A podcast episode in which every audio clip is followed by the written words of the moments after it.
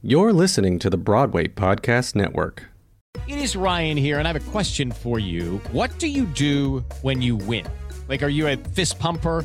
A woohooer, a hand clapper, a high fiver. I kind of like the high five, but if you want to hone in on those winning moves, check out Chumba Casino. At ChumbaCasino.com, choose from hundreds of social casino style games for your chance to redeem serious cash prizes. There are new game releases weekly, plus free daily bonuses. So don't wait. Start having the most fun ever at ChumbaCasino.com. No purchase necessary. VGW Group. Void were prohibited by law. See terms and conditions. 18 plus. It's time for today's Lucky Land horoscope with Victoria Cash. Life's gotten mundane, so shake up the daily routine and be adventurous with a trip to Lucky Land. You know what they say. Your chance to win starts with a spin. So go to LuckyLandSlots.com to play over 100 social casino-style games for free for your chance to redeem some serious prizes. Get lucky today at LuckyLandSlots.com. Available to players in the U.S., excluding Washington and Michigan. No purchase necessary. VGW Group. Void were prohibited by law. 18 plus. Terms and conditions apply. While you were skipping stones, building forts, and flying kites, I was missing school and all my Saturday nights. Other kids were climbing trees and rolling down hills. I was singing songs to pay my family's bills. Little me, growing up Broadway. Little me. Welcome back to Little Me Growing Up Broadway with me, Mark Timonelli. My guest today is an actress, director, writer, and producer who definitely grew up on Broadway. She started her career on Broadway in the Will Rogers Follies, originating the role of Mary Rogers, directed by the great Tommy Tune. She then starred as Lucy McFadden in Neil Simon's The Goodbye Girl, opposite Bernadette Peters and Martin Short. Some of her film and TV credits include Another World, Only You, Criminal Minds, The Thompsons, and Limerence, a film she wrote, directed, and starred in. I've wanted her on this podcast since I started it 64 episodes ago, so please welcome Tammy Minoff. Hi. Tammy. Hi. How are you? I'm fantastic. Who's saying that right now except for me? well, you know, like I told you before we started recording, I am, we're similar age, and I grew up being very obsessed with what you were doing because um, you were doing all the things I wanted to be doing, and you're doing it at the top of the game. Um, you were definitely the child star of the 90s on Broadway. Oh, and, wow. um, yeah, I mean, what there's not there was no bigger role. I mean, with the exception of Secret Garden, there was really no bigger role than playing Lucy in The Goodbye Girls. So we're going to talk all yeah. about that. My friend Daisy in The Secret Garden, who Right, I knew and- and know.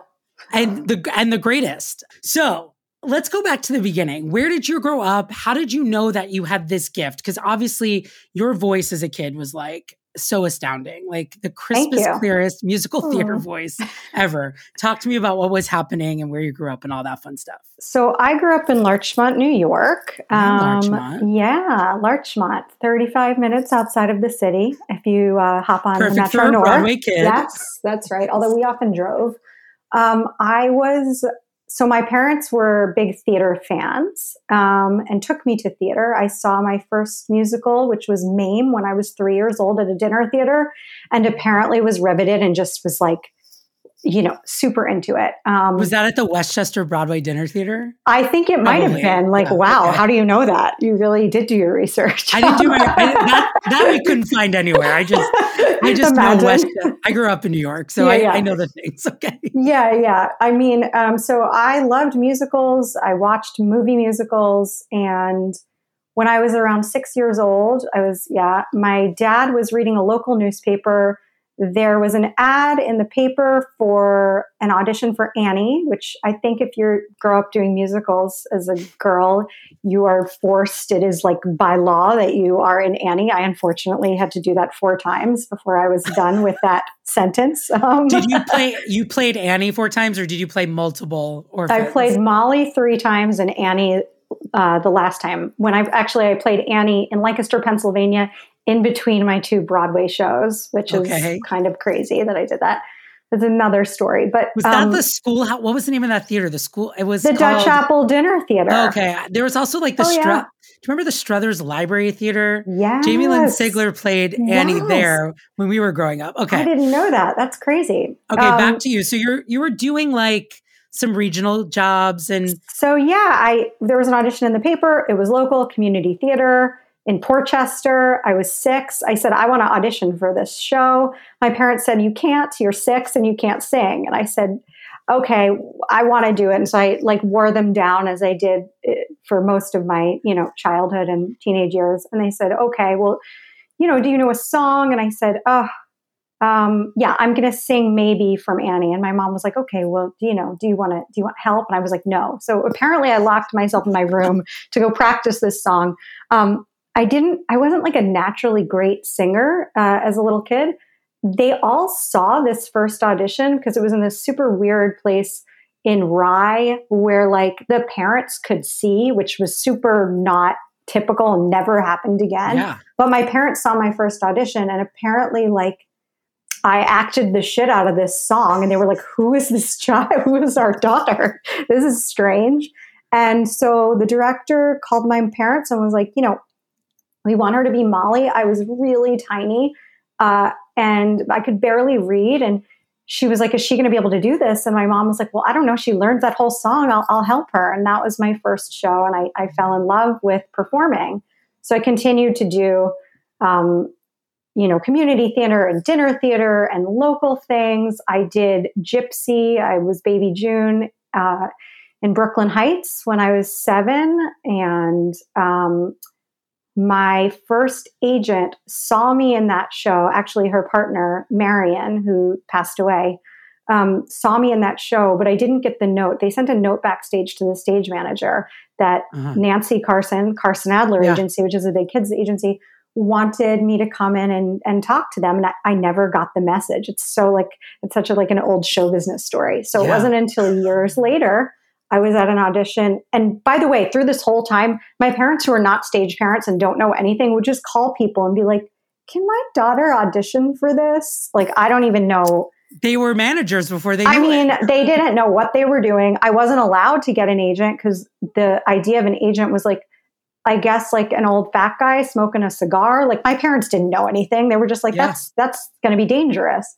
So I just did all this stuff, and then I was at an audition um, for a tour of The Sound of Music, starring Debbie Boone. Okay, that sounds right. crazy. Um, and Jeffrey Dunn was the casting director, and I had left my jacket upstairs. And when we went back to retrieve it, he said to my dad, "You know, she's really good. She's not going to get this job." I was, you know, I don't really look like a Sound of Music type child.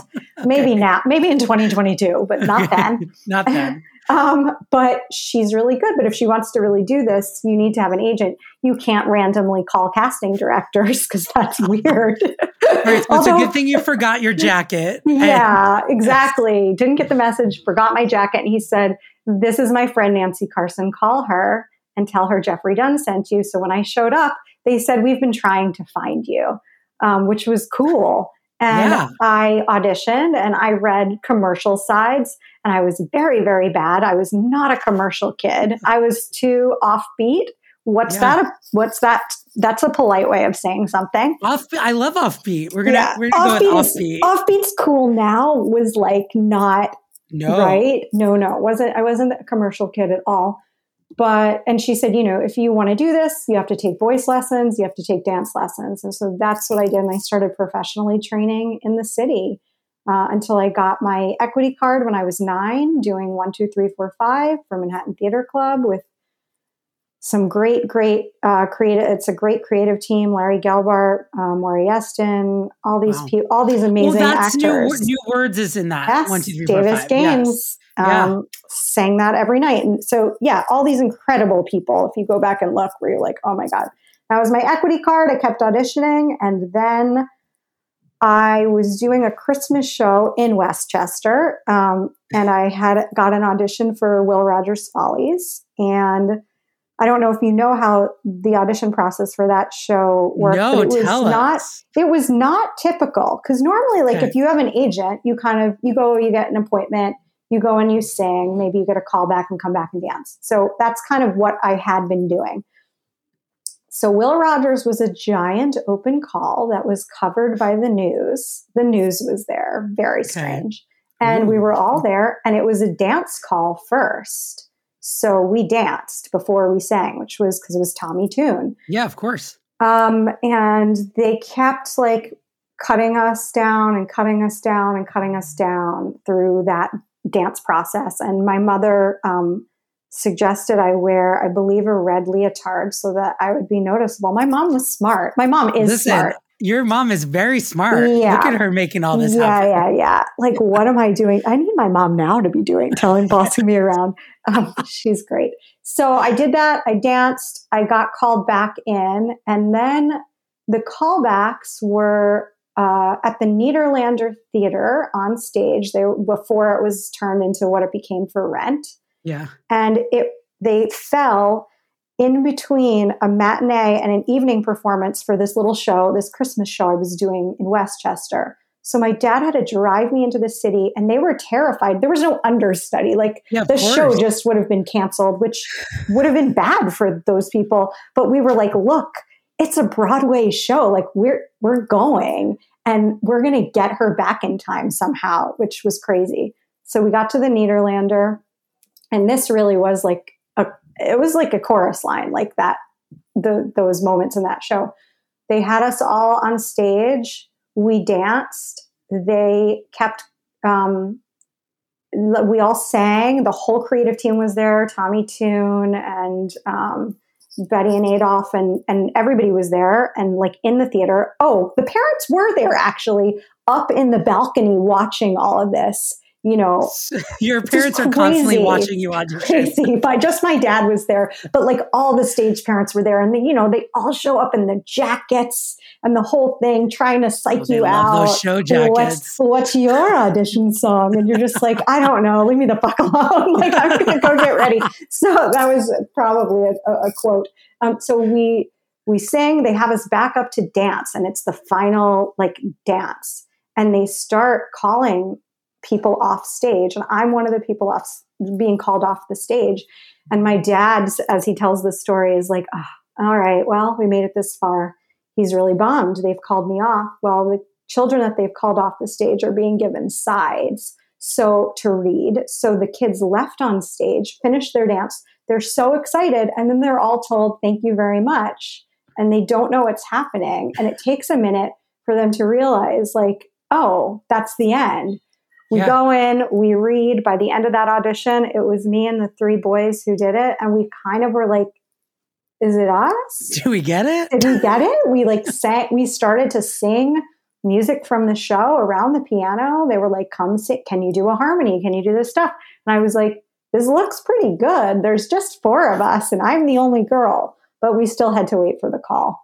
Did you make it back to do your night show? Obviously. I did. They held the curtain. I ran in like a crazy person. They were not happy, but also very happy because I eventually got that job. So when you who told you you booked it? So I was in this because I was in the sixth grade. I was out to lunch with my friend Stacy at the um, deli in Larchmont around the corner. Yeah, this is super weird, but this is only what happened in the 90s. Like we were allowed to leave the Oh, yeah. school in elementary school Yeah. and go walk to the deli and like just like do whatever we wanted. same thing. Yeah. so like what? Know. I was like, oh, that's fine. I had dates in the third grade. That's true. So I was I um, was at the deli, and my mom came in. She knew where I was and said, "You have to call your agent, and you have to call Nancy." And I said, "What?" And I thought, "Oh no, she's calling to tell me bad news." And I walked to the back to the payphone, and there was a payphone there, and I called her, and she said, "Are you busy?" And I said no. And she said, yes, you are. You, you got this show. And I was so excited. And then I had to go back to school for the rest of the Rest of afternoon. the day. Oh Yes. my god. And I told one boy who became my boyfriend for like 12 seconds that I had gotten this show.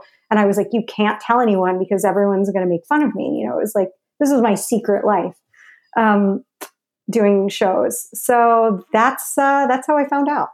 I love it. So Will Rogers was a massive hit. Yes. um, more than anyone could have anticipated. What do you remember about those first rehearsals being in this huge show with an enormous cast, led by Tommy Tune, written by Cy Coleman? Like it's just the the greatest of the greats yeah. coming together to create a very old style musical yeah. in a time when Broadway had really shifted to these British imports and things like that. This was like a very American musical. Yeah, I mean, I don't think I was as aware like of that historically. The state like, of the American yeah, theater. exactly. You mean you weren't worrying about that? Not so much again. um, But it had to feel big, you know. yes. Like, well, first of all, it was my first Broadway show, and it was a Broadway show, so that's a big deal. I knew and loved a lot of the musicals that these people had created, and Tommy Tune, in case you didn't know, is one of the nicest humans. I do Uh, know. I've spent actually quite a bit of time with him. He's he's the kindest per the, Yes. the, the best person in show business. Yeah, yeah, I agree with you. Yeah. He's as as kind as he is tall. Um, he uh, what? So there was a real, and you know, Keith Carradine was fabulous, and um, Cady Huffman and Cady, I saw kind of recently, a couple years ago, reconnected with her, and Dee Hoty, who is amazing, and these people are all amazing, you know, and the kids, everybody, but you know, we workshopped it, so that was cool. I really liked that process and learned a lot. And again, that was all at the Nederlander Theater. And Jerry Mitchell, Jerry Mitchell was in that Was in- show. he was yes, He was in your ensemble, Mhm. I remember I almost don't- buck naked. almost buck naked, which was like again totes normal for me. I was like, yeah, Education. yeah, oh well, that's that's the least of it. The Follies girls are to thank for a lot of my um, education, and I would sneak into their dressing room and like listen to them uh, share share stories about romances and boyfriends and things. Oh my god, how they were amazing. Yeah, and they were gorgeous. These gorgeous girls. Like I was like, oh my gosh, like. I, and people were like, "You're going to grow up to be like that." I'm like, "Probably not. I'm short. That's not going to happen." But um, they uh, they were like just everybody working on that show was incredible and we yeah it was such a success so i don't know it was unexpected but it was also like kind of normal because it was just happening you know that's that's the weird way to describe all of this stuff I don't think when you're a kid and you join a Broadway show, you're not thinking about ticket sales. You're not thinking about No. hit. It's like it's just happening. yeah What do you remember about that opening night? I mean, um, I can't imagine it's overwhelming to have this huge show, your parents seeing it. You know, obviously Yes. you have previews and things like that, but it feels like we're opening on Broadway. It's your Broadway debut. What do you remember from that night? Yeah, I mean, I'm trying to remember the night. I, I think that, well, I remember the party and I remember my dress, which I just uh, was just actually found in storage. My dad has just moved from New York to the West Coast and he hoarded all this crazy stuff. And so that was in it. Um, all my, all my childhood stuff. Um, I remember, oh, I, I, I mean, I don't know if I'm allowed to say this, but I will. I, I tried champagne for the first time in a Dixie cup. Somebody, I was 11, right? Sounds like really, it was a Dixie cup. It's okay. sweet. Okay. It was really sweet. Yeah. Like I said, um, Cady and uh, those women were so kind to me, really just took me under their wing. You know, I was 11, then turning 12. And it's like, you know, that's a really unique time. And so I remember that. I remember the party. I remember being at the marquee. I remember like, it's just, it kind of goes by in a blur. And all of a sudden, you know, you're, taken there's a picture of you in the paper with Adolph Green and you're like that's normal I guess I don't know What was the reaction to kids at school? Were they, did they think it was cool? Did you have a hard time with that? I had a hard time in school but I don't really want to totally blame performing because I think like I had a hard time because I was just very me which is like outspoken and like was the kind of person to sit in the front of the class and you know, there were certain kids who maybe had trouble with that. And I think like I certainly was bullied as a kid for different things, but it what and sometimes somebody would use that, but it wasn't always that. Um, and and definitely now as an adult, like people who I'm still in touch with, you know, share that like they remembered that and it was so cool. And some people uh, fewer. There was a class trip to see. I don't think it was Will Rogers. I think it was the Goodbye Girl, and that was cool for people. But you know, oh, everyone, that is really cool. yeah, everybody knew I was a performer. I did some musicals at school. Like everybody kind of knew it, but you know, all of the the bullshit that goes on at school, like usually had more to do with like social things, friends, boys, like whatever. And again, I kind of kept it secret. I did not talk about it because you know there were a handful of times where I was accused of bragging, and I was just like, "Oh, forget this. You know, we're not, we're not going to talk about it then. it becomes like the safe place. Like you Yes. get through the school day so that you can get to the Palace Theater on Broadway yes, and yes. hang out with those kids and see those showgirls and have that experience. Now that show, obviously, you got to make a Broadway cast album. You guys, uh, you Oh yeah, you did not perform at the Tonys, but the show performed at the Tonys and won, um, which was also quite unexpected because it se- seemed like it was going to be Miss Saigon's year, and it's Right. probably like one of the best years of Tonys ever. It's your show, Will Rogers, Miss Saigon, The Secret Garden. Oh, what's the fourth show? It'll come to me.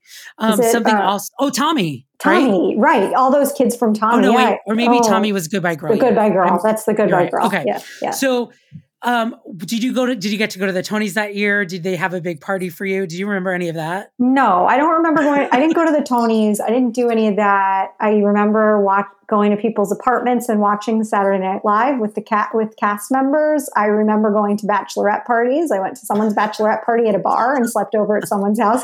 My parents were cool. My parents continued to stay cool, and I remember. Um, yeah, we made for Halloween. I was bummed. This is something that I think kids who work can relate to. You miss a lot of things, and we were going to miss trick or treating and Halloween. So Jason Opsahl, who's no longer with us, who is Yeah. amazing, um, helped me and with some other people create a haunted house backstage. Like it was amazing. You know I- they still do that now, right? Wait, what? Really? Yeah, it's a big thing. All the Broadway theaters have the kids. You can the kids trick or treat to each Broadway theater, and Did so I invent this? I think you may have, but I'm um, I taking know credit. It, you're taking credit, but I know it's like started with or, or restarted again with the kids in the Lion King, Oh, and that they would, and then um, Disney made it a thing, and then all the Broadway shows. So, but I'm going to say Tammy started it. I did, guys. I invented Um, Broadway Halloween. so now you're a Broadway kid, which means you get to do a lot of cool things. You get to do some press events. You Yeah. became one of the Broadway kids, which is a very um, special thing where you got to do all these cast recordings with the kids from Les Mis and Secret Garden and things like that. What do you remember about making those albums and doing doing those kinds of things? Um, you know, I think the things that I remember the most from like being with the other kids were like we did some we did a bunch of different like benefits and things over time. Like I remember I'm going to mess this up. You might know what it is because someone else might have told you.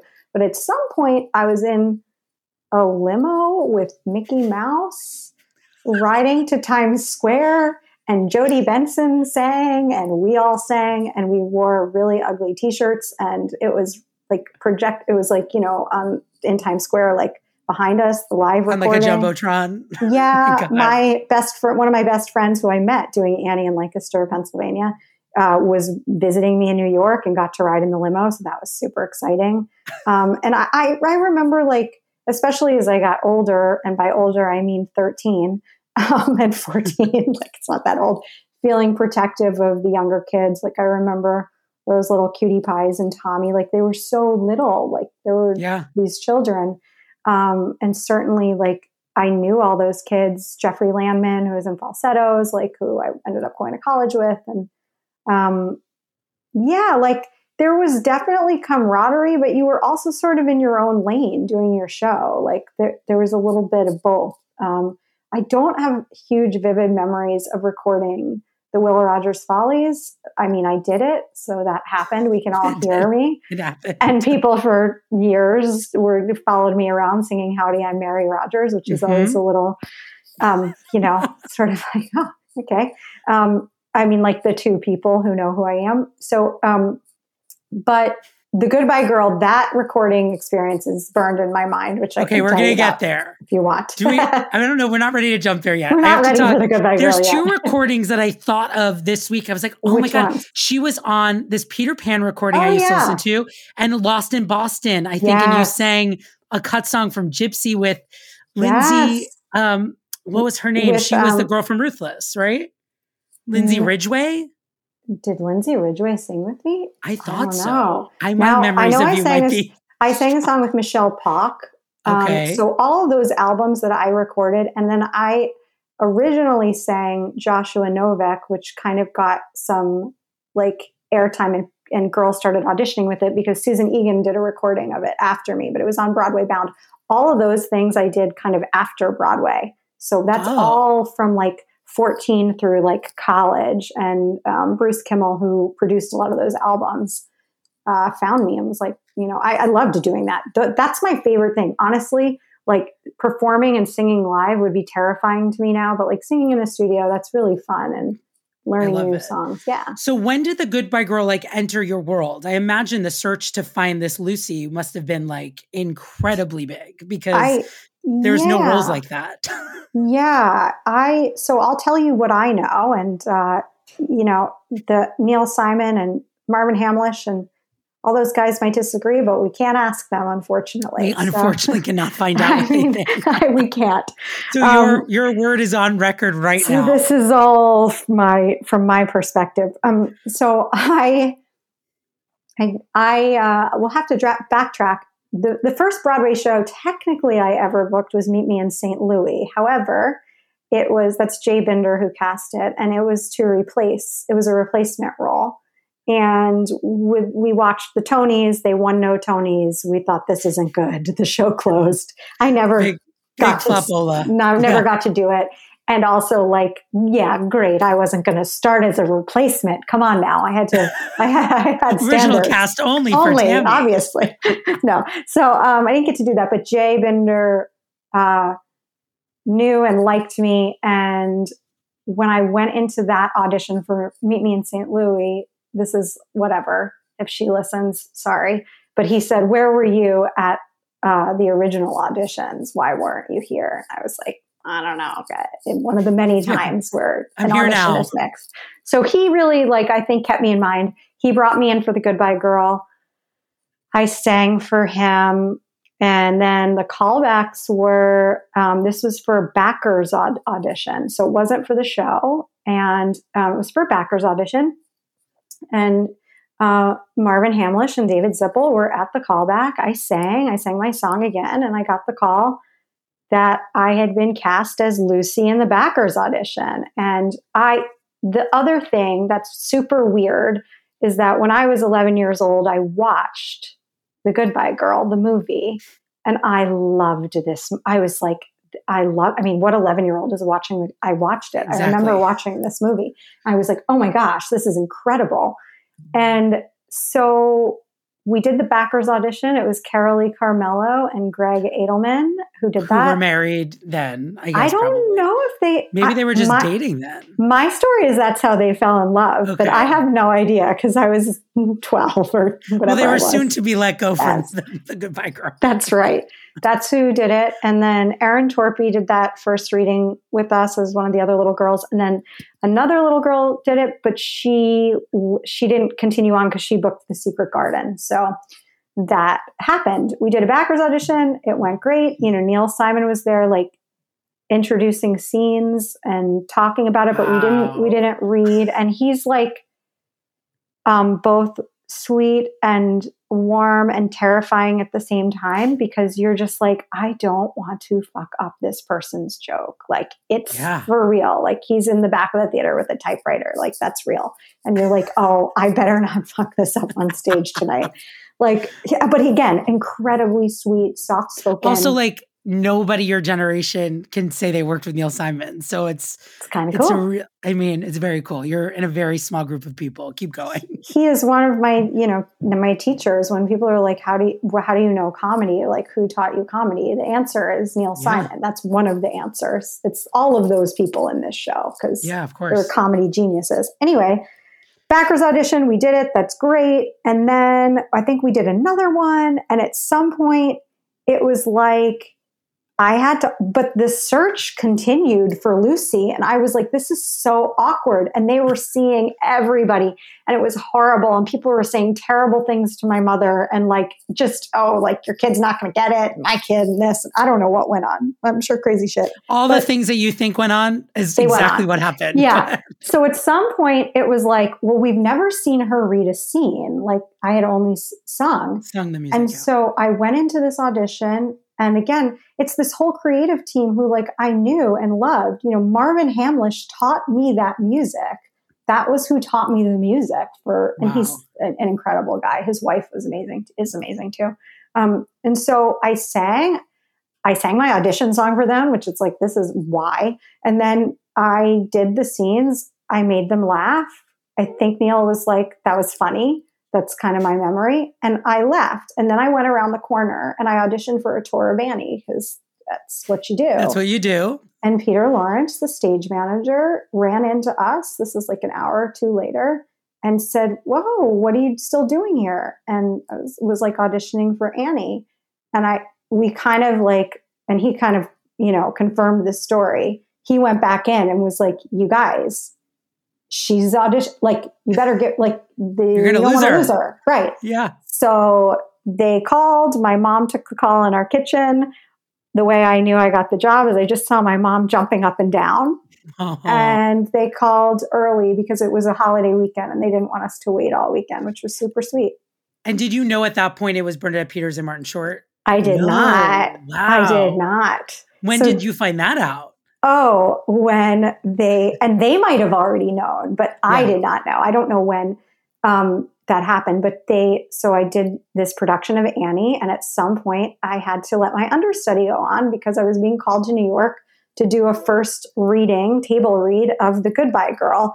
And Bernadette Peters and Marty Short were the leads, and I lost my fucking goddamn mind because, first of all, like I mean, I I love who. If you don't love her, you're wrong. You're incorrect. And she was. That's what I wanted to be when I was a little girl, right? Yeah. Thirteen year old me was like, when I was a little girl, I wanted. and I just I loved her. I loved everything she did, and I loved him too.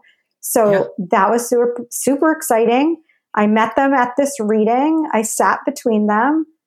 I basically introduced myself and and the first thing out of my out of Marty's mouth was so which one of us do you like better and it was I, that was the beginning of just all of I mean he's just one of the funniest sweetest kindest people and he was amazing they were both amazing so When you think about it now, and this is normally a question I ask towards the end of these interviews, but Uh-huh. when you think about it now, can you believe that like that was what you were dealing with at how old were you for Goodbye thir- Girl? 13 13. Like sitting Mhm. with the two biggest, like th- the biggest certainly theater female star and Yes. this huge movie TV star, like yes. sitting together and being it's the three of you starring in the show.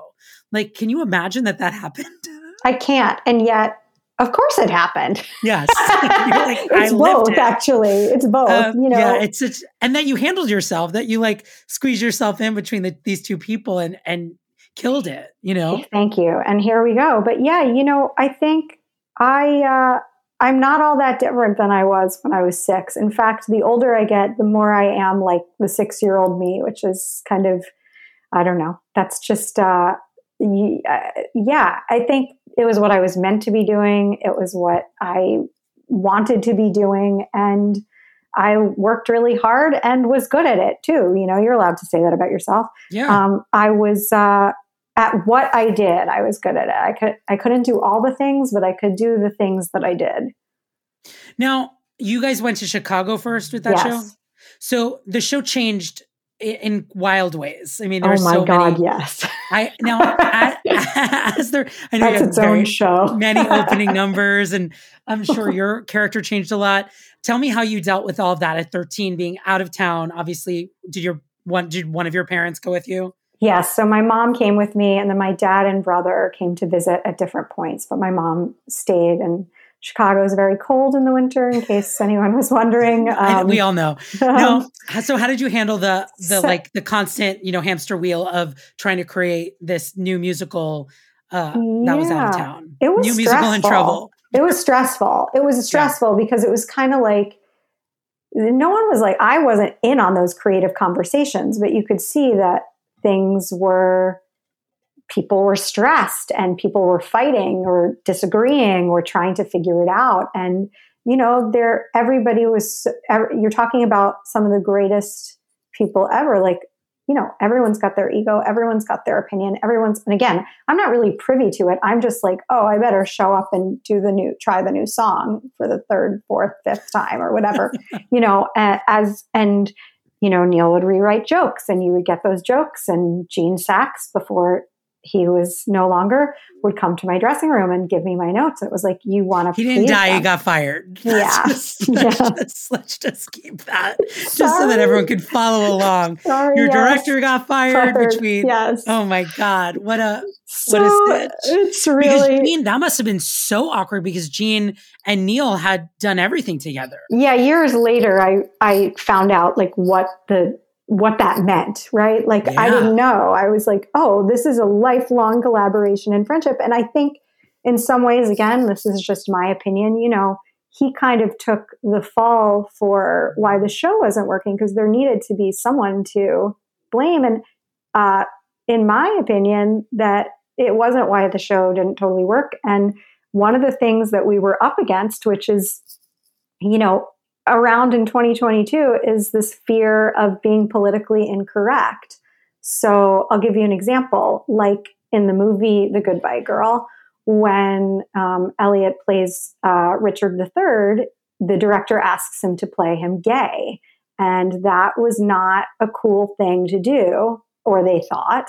So he became a man playing a woman, playing a Woman, man playing a man. very like what what can't he Yeah. just be gay i don't know. Anyway so i think like that was part of it. And also um on the like you know women were now working empowered and strong. And i don't think anyone was comfortable with the story point that happens at the end of the movie in the goodbye girl where she's falling apart because he's left her again. And in the musical she's like go follow your dream. I'll be Mhm. okay. And it's kind of like well that's not dramatic. And also you know i'm a strong working woman. Like i've been through breakups. Like it sucks if somebody leaves. Like why couldn't that have been the story point? So i think some of those things certainly contributed to uh, issues in the book. Again that's my opinion sort of now and, and watching what went on. But yeah, it's very stressful. It's hard to learn an opening number, and it would be confusing because you'd be like doing your opening number,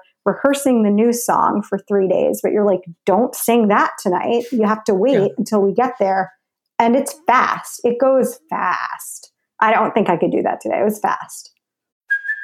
Hey, it's Kaley Cuoco for Priceline. Ready to go to your happy place for a happy price? Well, why didn't you say so? Just download the Priceline app right now and save up to 60% on hotels. So, whether it's Cousin Kevin's Kazoo concert in Kansas City, go Kevin, or Becky's Bachelorette Bash in Bermuda, you never have to miss a trip ever again. So, download the Priceline app today. Your savings are waiting.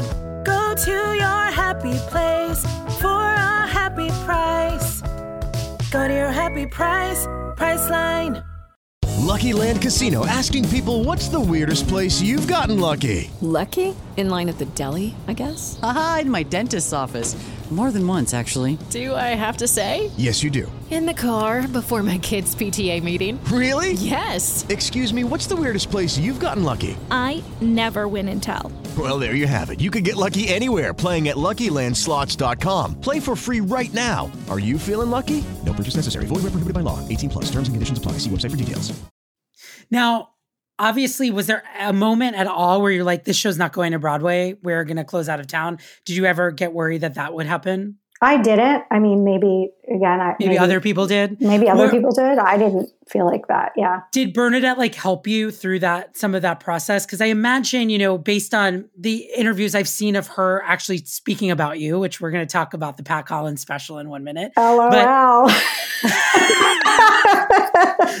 oh boy. But you know, the way she talked about you, it's just that she felt like she had a real scene partner, that you were so present for her, and that the two of you were creating this thing together with Martin, oh, uh, with you know Martin Short. But um, did was she helping you? I mean, you're a young person, and we have the greatest musical theater star that of of multiple generations happening in front of you. Yeah, she was incredibly protective of me. She was a child actress herself. Mhm.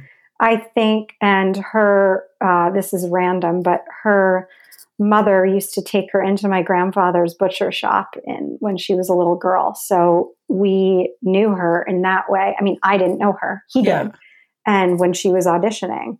And so she was, um, she was really protective of me. I think she, if she had her druthers, she would have been like, "Don't do this crazy business. This is a hard business, and you're smart and great." But um, we were very close, and you know, Bernadette's a private person, and but I, again, I was incredibly close to her um, at, through the whole process, and she, yeah, she definitely took me under her wing, and it definitely just that was my scene partner. You know, she was Yeah. my mother. That was our relationship.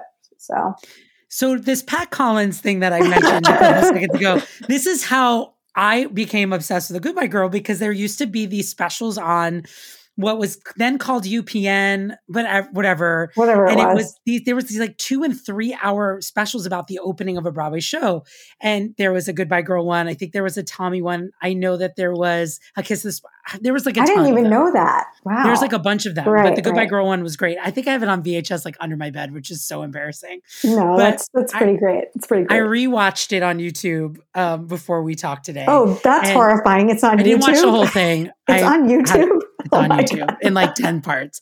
But you get interviewed, your whole family's interviewed. What do you remember about that? Like them, they, you had, your dad made a little, I'm assuming it's your dad, but made, you had an ice hockey rink in your backyard.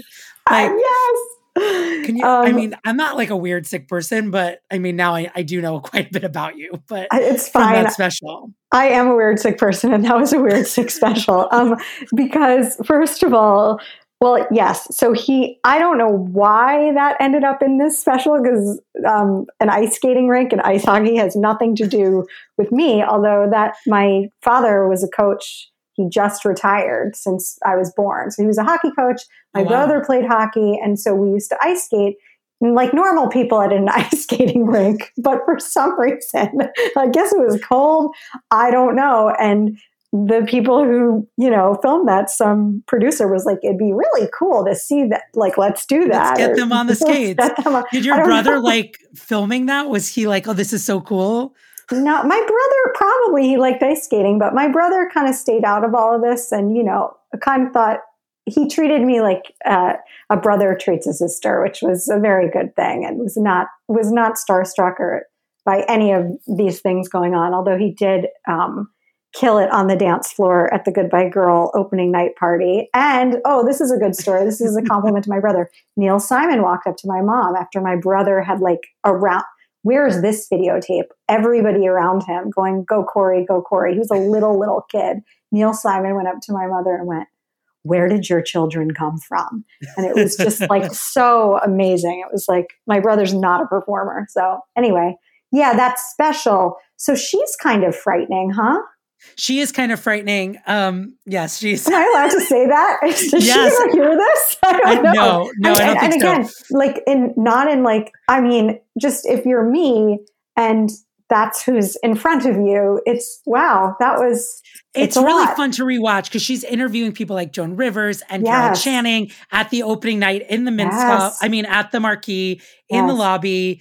And um, there's a really sweet thing that your dad says, which is that he shows you Baryshnikov on the TV and says, "That's the Mhm. best dancer," and you say, "No, I'm the best dancer." And that's when he knew like you could handle show business. I was three when I did It's that. like it's very very sweet, and it also is you get all this cool footage of Bernadette rehearsing on Yeah. the beat behind, and you see why she's so brilliant. You know, Yes. it's it's so different than it sounds on the cast album, and it's so because she's so present.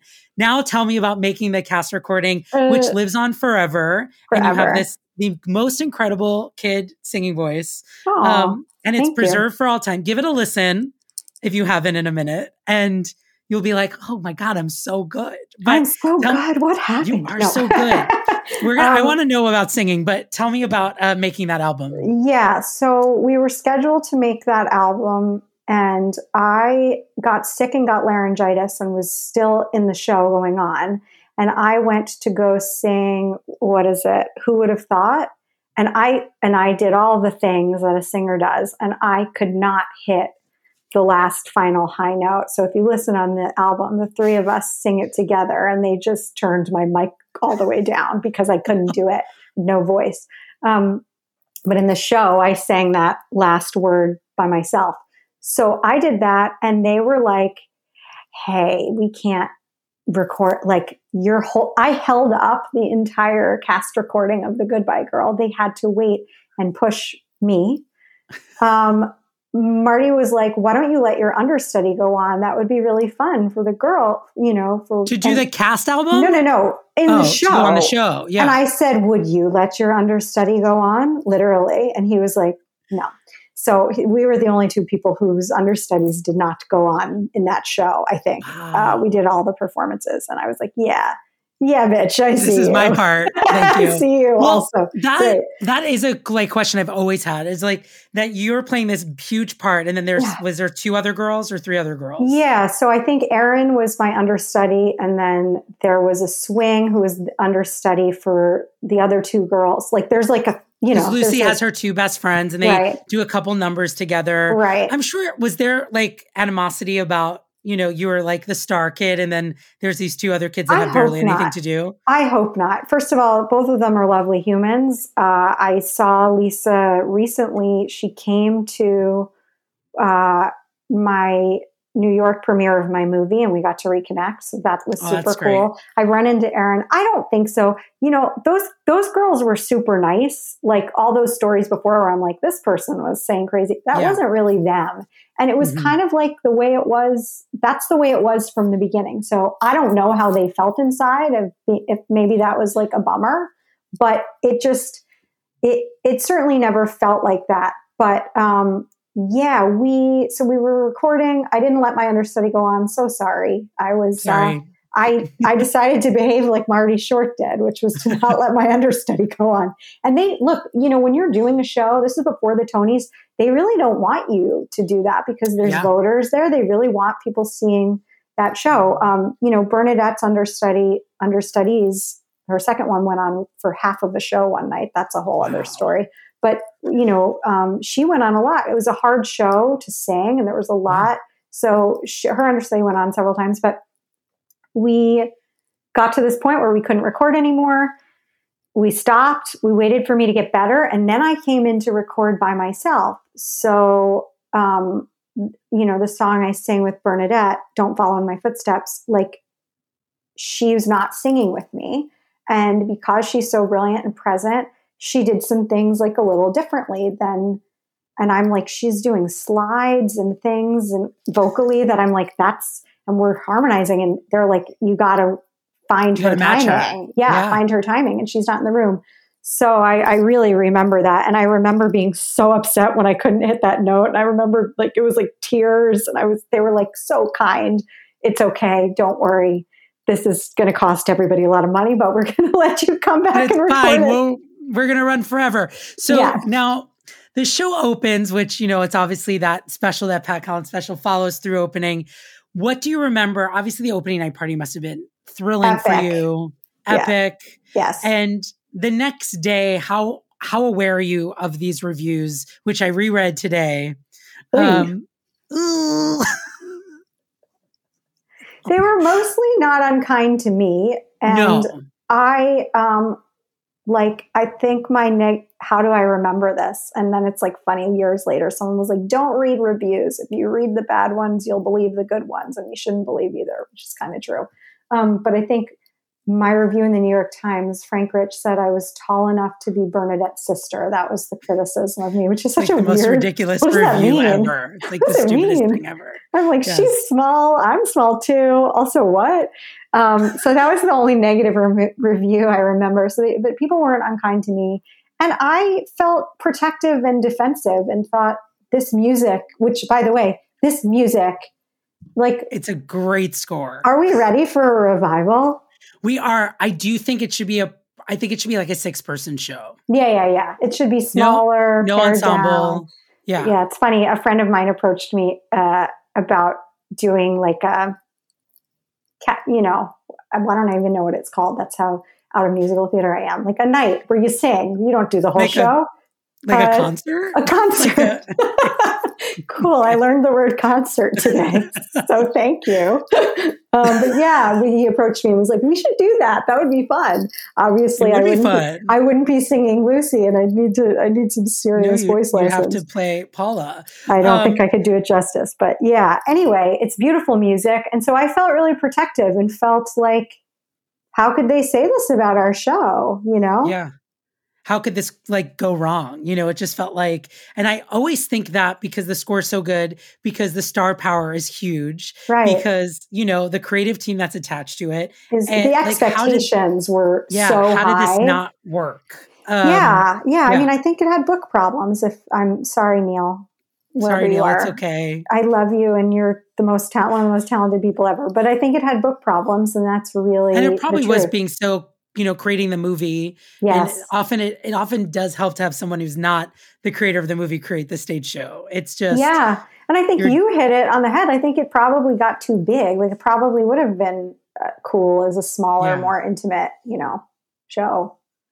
now did was there a sense that like oh we're we're going down like the titanic or did you feel like oh i'm you know most most shows get a good year in before that happens anyway even if yeah, I was Yeah, with- having a blast, and like Mhm. again, I'd done Will Rogers. That didn't happen. So I think probably when I was like, oh, was maybe like around the Tony Awards when we Mhm. realized that wasn't going, that didn't go so well, and I boycotted the Tonys. I could have gone.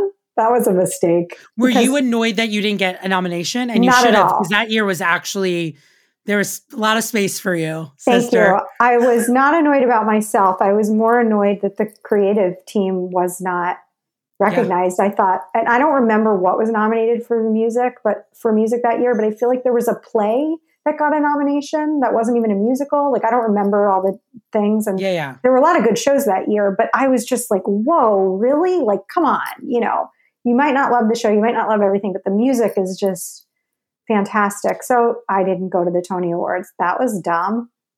That was Yeah, a cool have gone. choice. Yeah, yeah, obviously. And then when when no one won anything, was there like was there a like you know a sense of like we're just going to do this job until we can't do it anymore or Yeah, it was a bummer, but you also have to remember. So, and I kind of said this like Marty Short is one of the funniest people I've ever met and will ever meet, and you'll ever meet, and so on and so forth. And so there was a real, like, I think because, and I don't know, again, this is just my assessment now, like, it was sort of like everybody let, you know, the campers loose, and we just all were like, fuck it, and we're doing funny things. Like, at some point, I mean, I, I can tell those stories of all the stupid things we used to get in trouble for, but there were a lot of pranks on that show. There was a lot of trying to like get people to break on stage. You know, Mhm. it uh, it happened almost every night um, that Bernadette would break. Like Marty would like do something, improv something, and Oh my you know, how fun. audiences love that because it's like really a lot. You know, and he's really funny. I um, I fell asleep during one of the performances and missed my cue because they staged, they have this fight and they staged me where I like laid on a couch in the back. Like, why didn't I just exit? I don't know, but I was on the stage. I would read books. It was so boring. It took forever. And one day I did fall asleep. That's a true story. Um, I also freaked him out because I pulled a tooth out as I like walked down, made an exit, came back around to the rowboat when we get in the rowboat and I sat in this rowboat. Apparently, there was I had like blood everywhere, and I couldn't warn him because it happened so quickly. Um, and he was like, "Oh my god!" and he has like, to sing a big song to you in a yes, rowboat I, and you're bleeding cry, and I'm like ble- bleeding from the mouth. And he was like, "A little warning, maybe next time." what a But, what yeah. a what a dynamic experience to have as a young person Oh you yeah, know like dogs ended up on stage. People who were not in the show, including my brother, ended up on stage. Like, oh, we used to. They, they used to do crazy shit, and it was like, this is funny and fun, and you oh know, my god you- I, lo- I love yeah, it all. it's great. It's great. when um how hard was it to close that chapter i'm sure it's pretty difficult Well, you know, it was really kind of the end of an era for me. Um, I was 13. That was August. And I, a month later, I got my period and started high school. So This is what that's everybody there so you go, everyone. says it's like that's it That's it. And then your agent goes, you know, you'd like maybe we should lay off a little bit and like da da. And and there was part of me that was so excited to have a normal high school experience until I got that after a year and was like, get me the fuck out of here. And then I graduated early. Were you true. auditioning at all during during high school? A little bit. I mean, I did. So I did Only You, which was my first movie, like Which right like a during great, all great that. movie. It's Yes, good I love that movie, and I got that job thanks. So Larry Brezner, who's also no longer with us, was Marty Short's manager. He came to see the show, and he took me to my first film set, and so I saw actors. Um, not performing and acting and, and i was like this is what they this is why i'm not getting any movie jobs i'm like oh they're just like talking really quietly You're And just so my- being normal humans. so my next uh, audition for a movie I, I got, and and uh, so I, I always liked that story, and I and I fell in love with making movies on that set and doing all of that, and so I kind of knew that's what I wanted to do, and I also just was, you know, a little bitchy little 14 year old who said i don't want to take voice lessons anymore and leave me alone and i'm going to go talk on the phone on my giant cordless phone in my room with my waterbed and my rat, pet rabbit that's all real Oh my god, I leave me love alone. it. Wow, you were you were you Cool. were rebelling from being a Broadway kid. Cool uh, party. having to be cute. Now, did you decide you wanted to go to college for film? Like at what Yeah, what, no. what was going to be next for you? I probably wanted to. So I auditioned for a pilot in LA when I was about 15 and like got pretty close to it. And I was like, oh, I should be here auditioning. But that was sort of not an option. And where I was from and how I was raised, it was sort of like you had to go to college. That was the next thing. So I auditioned for NYU. I got into the musical theater program because, like, kind of like, duh. Yeah, duh. Um, but it was also sort of like, duh, what am I doing here? A little bit, you know. Did anyone weird write your college recommendation letters? Did like Tommy Tune write your Oh, I wish. recommendation letters? I don't think so. I don't know All if he did. I wish that would be cool. We can say yes. Yes. Um, okay. Uh, so I was in college and I had like, I was sort of just like not into it because I was like, I didn't really want to be doing that anymore. And there's all this pressure and expectation when you've worked and done that. And people would be like, don't do that thing that makes you Tammy. And I'm like, but that's what got me jobs. What do you mean don't do that Yeah, yeah. thing? You know, I was like, I, I got really picked on in college for my voice actually because uh, a whole class of kids decided to do an impression of me as Fran Drescher in The Like that was me because I was too nasal or something like this. But you know, college is different, is like a totally different experience and environment than the real world. And so I eventually was like, okay, I think I'm done with the musical business. I kind of kept dancing because I loved it.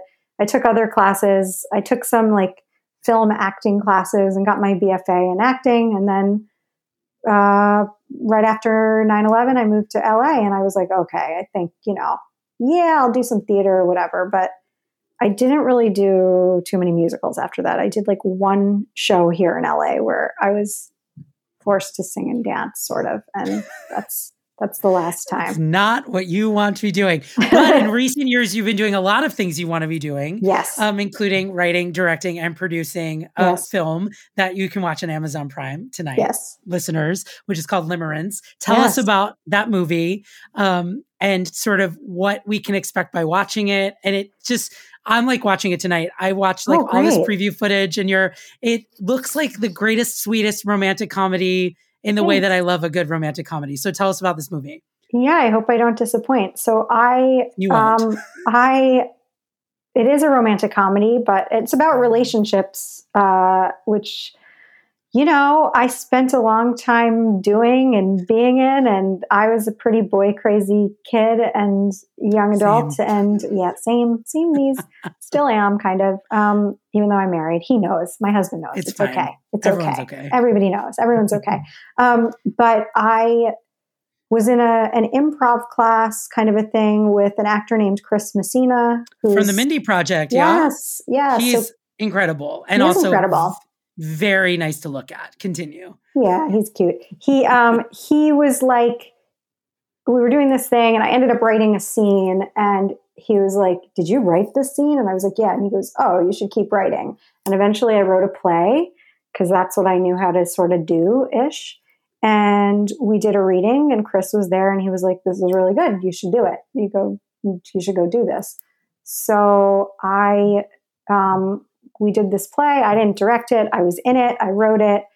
And we had a sold out run in a very small theater in LA, which is pretty unheard of. It's impossible to get anyone to see theater in LA.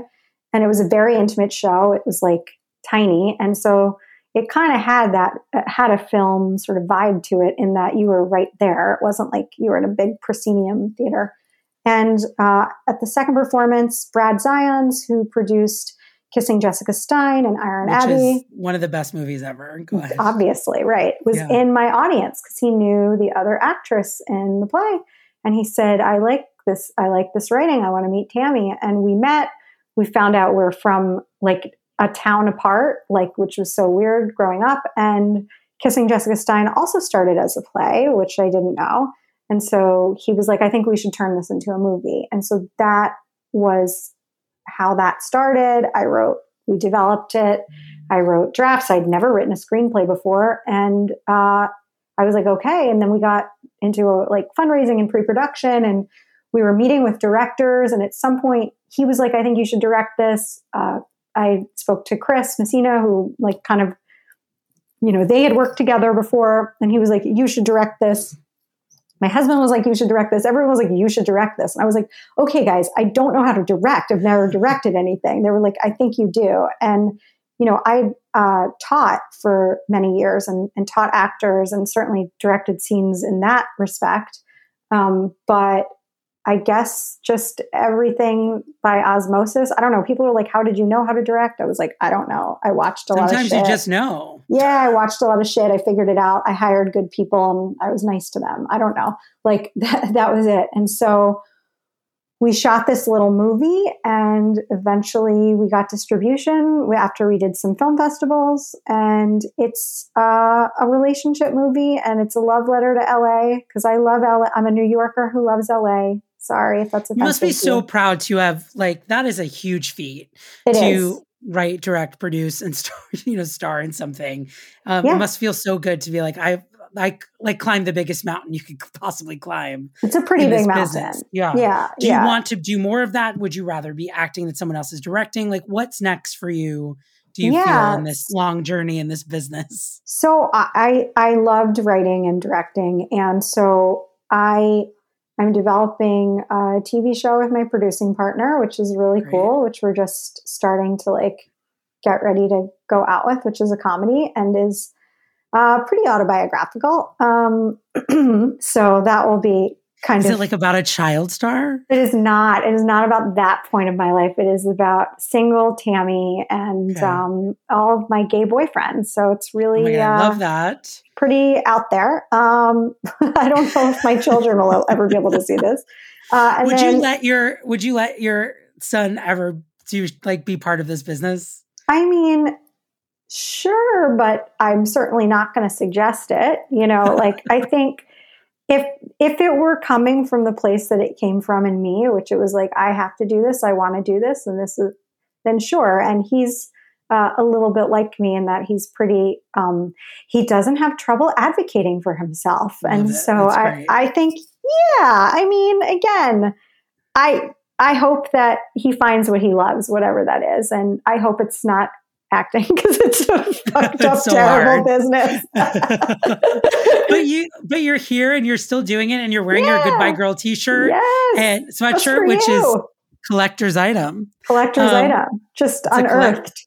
But yeah, you know, I, I so yeah, so that's what I'm doing. I'm and I'm uh, working on uh, another two other features so that I'll hopefully direct and not be in. But yeah, and you've done a lot of that i mean your imdb is so many you've directed so much you've you've you've been working you're you're in I, am doing my thing. Yeah, I'm doing my thing. I, so I cool. just directed a short film that finished. Um, it's like festival run. That was cool. I didn't write it, and so that was fun. And yeah, I mean, look, I'll do anything. Like if someone wants me to show up and act, sure. If someone wants me to show up and direct, great. Like all of it's fun. It's like who are the people that are involved? What's the project? Yeah. That's for me. That's it. And even if it's like bad, if you're going to make some money, sure, okay, why Sure. not? could we get you back on broadway at some point I hope so. oh good I don't think Me I'm too. famous enough anymore. no no but you know it'd be so fun if you're in a broadway musical i'd be so Yeah. excited you'd have to you have to dust out those vocal cords do you sing like around the house like Are you do you find yourself singing in the shower when no one's home? I'm sure you never have a moment alone, but you know. I don't have a lot of moments alone, but I do sing now a lot since becoming a mom because that just happened. So my husband is introducing uh, him to all the cool music. I'm introducing him to all the cooler music, right? Yes. Um, and so he's, you know, a toddler, very into Frozen and all the things that kids are into. Um, I was shamed for not knowing all the lyrics to Life on Mars by David Bowie.